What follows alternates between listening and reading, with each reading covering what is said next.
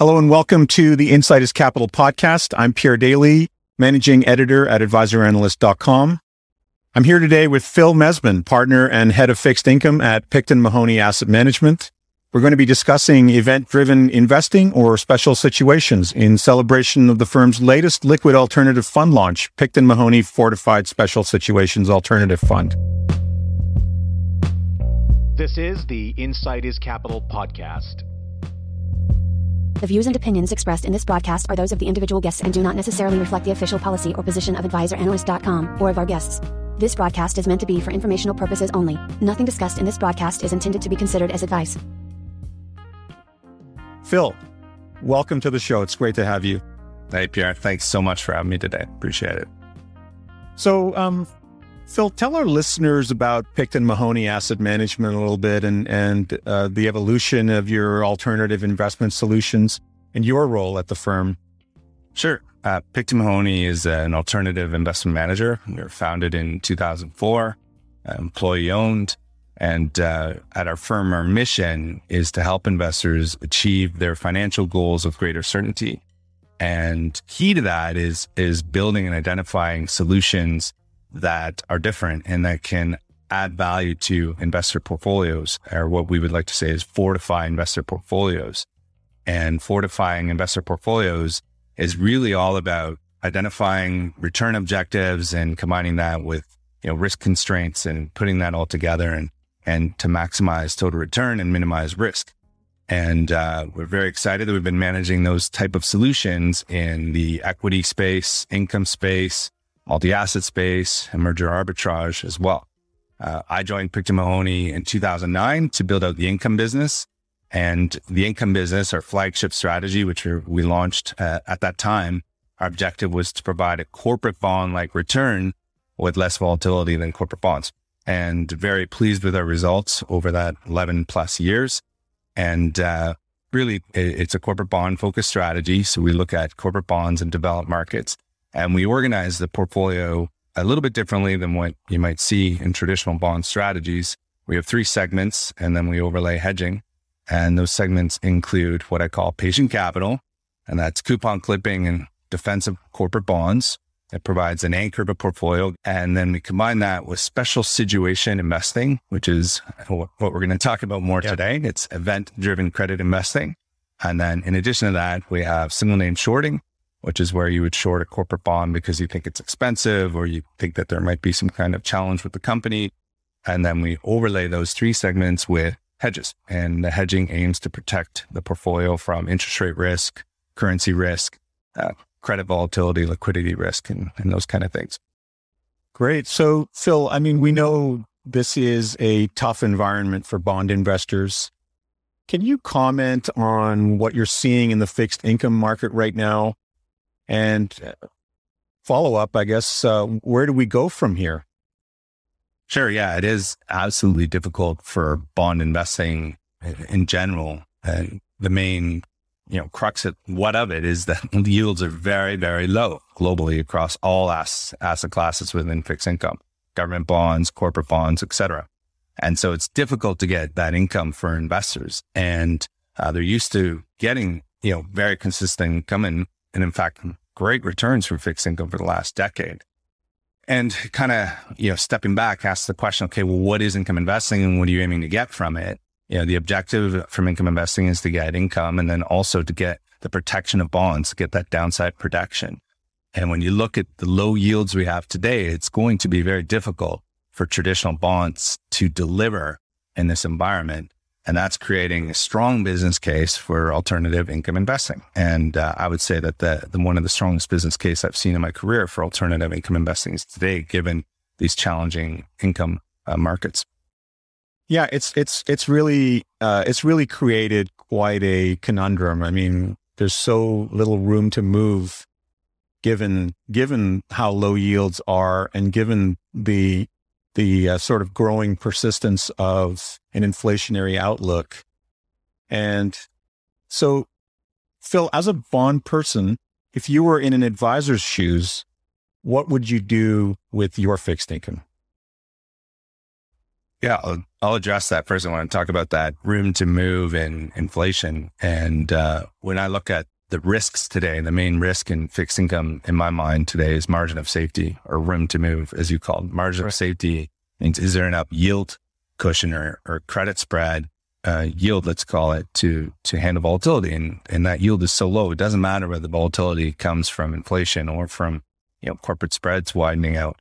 And so that is the challenge for sure. And on the inflationary front, I think reasonable minds can differ whether we will or won't have inflation, but it doesn't take much to hurt. In other words, yields don't have to go up very much for you to feel volatility in your bond portfolio, given how low yields are today. So with that, the question is, okay, what do you do about it? If I was an advisor as a bond person, with all humility, if I was an advisor's shoes, what would I do? The first thing I think is critical is stepping back and just taking inventory of what you own in your bond book and looking how it all works together. So I like the idea of bucketing everything between core and plus fixed income. So your core fixed income would include government bonds, investment grade, et cetera. And then your plus gets into high yield and then perhaps emerging market bonds. So just kind of bucket those and then look for your overlaps. And I really like the idea of zero basing, where, you know, take a look at everything you own, but take a blank piece of paper. And if I were to say, okay, if I could give you $100 today, what would you buy in fixed income? And with that, take that. And when you have that answer, go from where you are and work your way back to that. And to me, finding a few strategies that do different things and work well together is really what you want to do. And I believe key today is process. Resiliency of process is critical. So spending a fair bit of time talking to the managers that you empower with your capital to understand their process and asking them, how are you going to make me money in this environment? How are you going to protect the portfolio given how low yields are? And those kind of questions, I think, are critical and as part of the process. You've also talked in the past about using or comparing the yield versus the duration. Can you talk about that a little bit and how useful that is? Sure. So yield divided by duration is, I think, one of the most important stats to look at for your fixed income. It's how much money you're going to make is your yield, and divided by duration, which is how much risk you're taking. And basically, when you look at that stat, it's at the worst risk reward in history for fixed income, worst-ish, I should say. So you have very low yield and very high duration. And so understanding that and understanding that risk is key, and making sure you have a view on it. Thank you.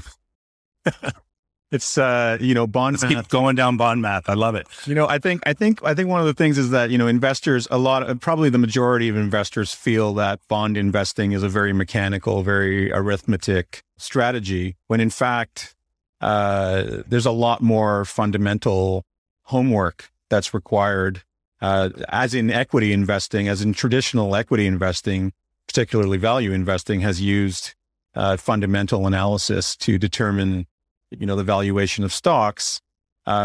Your approach also uses fundamental analysis to determine the fair value for bonds and the fundamentals behind those bonds, the coverage, those sorts of concerns.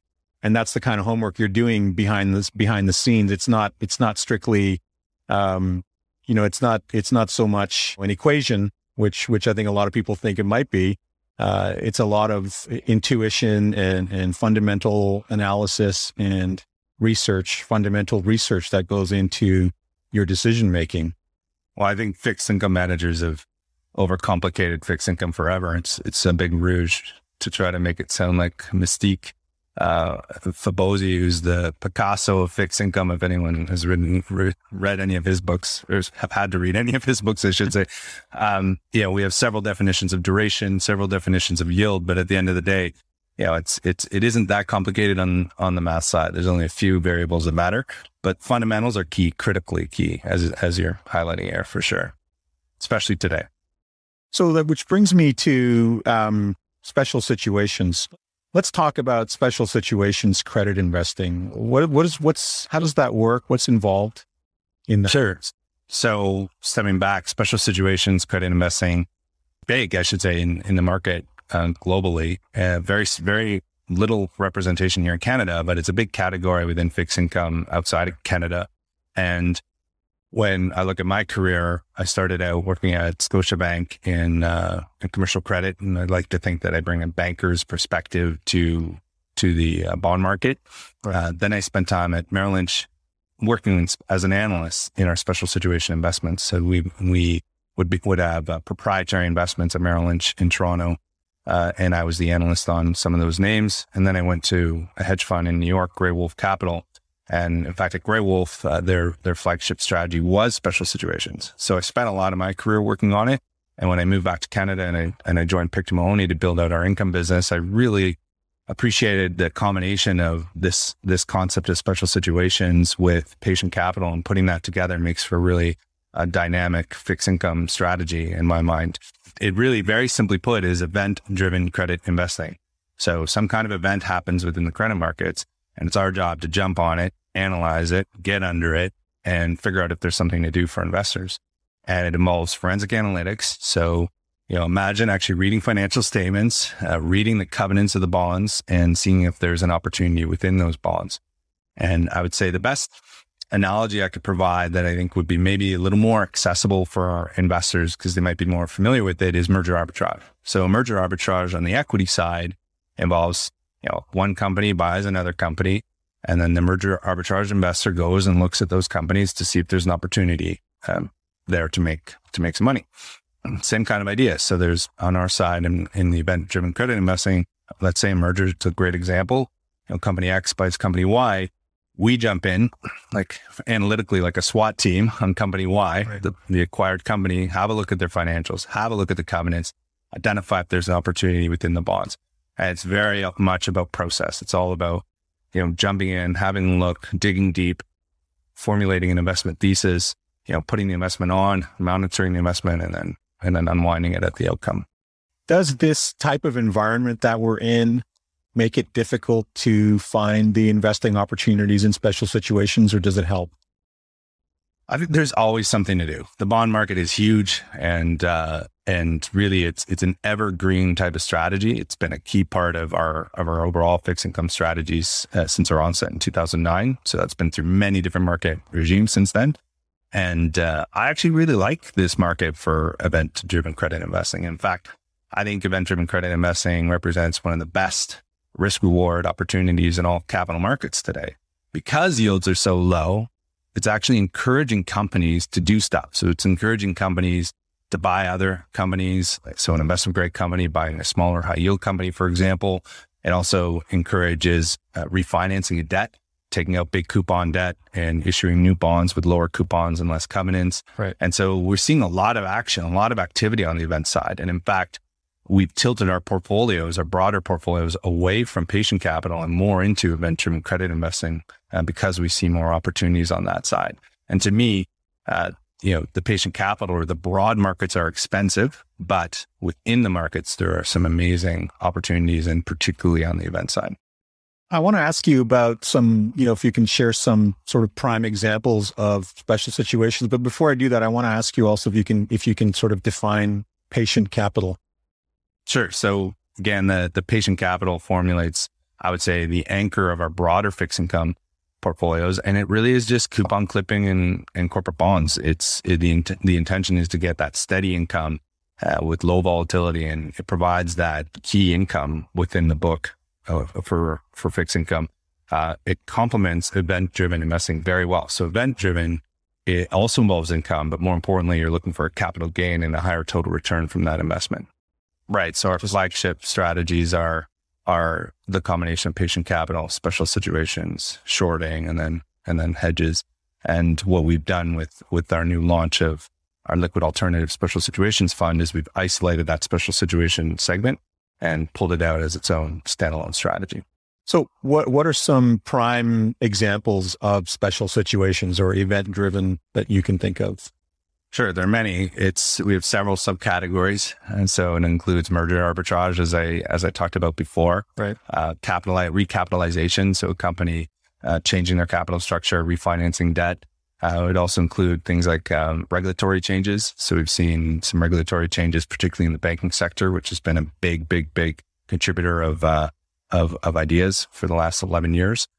ever since the financial crisis. And in addition to that, perhaps rating agency changes. So an upgrade trade. So an investment going from, or pardon me, a company going from high yield to investment grade. When that happens, the yield in the bond goes down. And when here's the bond math again, yield. So when a company goes from high yield to investment grade, the yield on the bond goes down. Right. And when yield goes down, price goes up and you make money. So you get a capital gain. So the upgrade trade is likely the best example I could think of. Conversely, on the short side, the downgrade trade is a source of alpha opportunity as well. And, you know, kind of going back to we didn't talk a lot about the short side, but to me, given these low yields, we're actually seeing a lot of interesting short side opportunities and see that as a potential alpha source going forward for investors. So speaking of special situations, there's one special situation right now in China that's dominating the news, and that's the Evergrande debacle that's unfolding. What are your thoughts on that? Yeah, it's a big special situation. Yeah. That credit represents around 15% of the high yield market in China. So that's a big one. And the question is, and this is a really good example of our process. So it's interesting to me that it's so everyone's so attentive to it today, because this has been happening for quite a while. So those bonds of the company have been steadily going down for several months. And it all went back to the original source was the regulators, China, basically wanted to restrict the amount of leverage in a lot of companies. So they wanted to to have them reduce leverage in general. And Evergrande ran into trouble because they had too much leverage on the balance sheet. So now we have this situation where, okay, here's an event. And the question is, okay, what do you do about it? So Evergrande is in trouble. First thing we do is we unpackage a business. So we're not involved in the name, but we would unpackage it and understand its implications to the broader market. So what is the follow through trade? So my whole thinking, and this is all about special situation investing, is you can't predict something to happen, but don't miss it. So something's happened. Now what's the follow through? What sectors are going to get impacted? So that's the analysis that we did. So we spent time looking at what sectors could get impacted, and a lot of raw material sectors get impacted, obviously, given the housing nature of the business. In addition, the financial sector could get impacted, is getting impacted in China, and then could get impacted elsewhere. So that's the type of trades we'll put on then on the back of this. So we'll look for short side opportunities within sectors that could get impacted negatively because of this news event. And then in addition to that, I think the broader markets have been somewhat complacent about the information and have been for a little while. And I think complacency is, you know, part of that margin, lack of margin of safety risk. And so in addition to the sector ideas, we would also look to the broader markets for hedging purposes and for potentially macro alpha like purposes. So shorting perhaps the high yield market as well, or the investment grade market. That's great. So, Phil, where does a special situation strategy fit into a portfolio? Is it income or is it absolute return? It's a bit of both. So our broader strategies, again, aim to provide a corporate bond-like return with less volatility. So when I talk to an advisor or to an allocator, we talk about it as being that corporate bond replacement category within their allocations. This is a little bit different. The objective of special situations is to provide equity-like return with bond-like volatility. So looking for a little more return. And therefore, I believe that if from an allocator's perspective, you should fund that purchase by reducing perhaps your high yield allocation and your equity allocation. So taking a bit of both and applying it to that category. Thank you, Phil. That actually really clarifies it. I think that would be one of the sort of leading advisor questions, leading investor questions, you know, in terms of exactly where it fits. So Phil, where can we learn more about Picton Mahoney and more about special situations credit investing? So you can go to our website, pictonmahoney.com. If you're a financial advisor, reach out to one of our sales reps here at the firm. You can also email us at support@pictonmahoney.com. Awesome. Phil, thank you so much for your valuable time. It's been really enlightening. And I know our audience will have a lot to take away from this discussion. Thank you so much. Great. Thanks, Pierre. Appreciate it.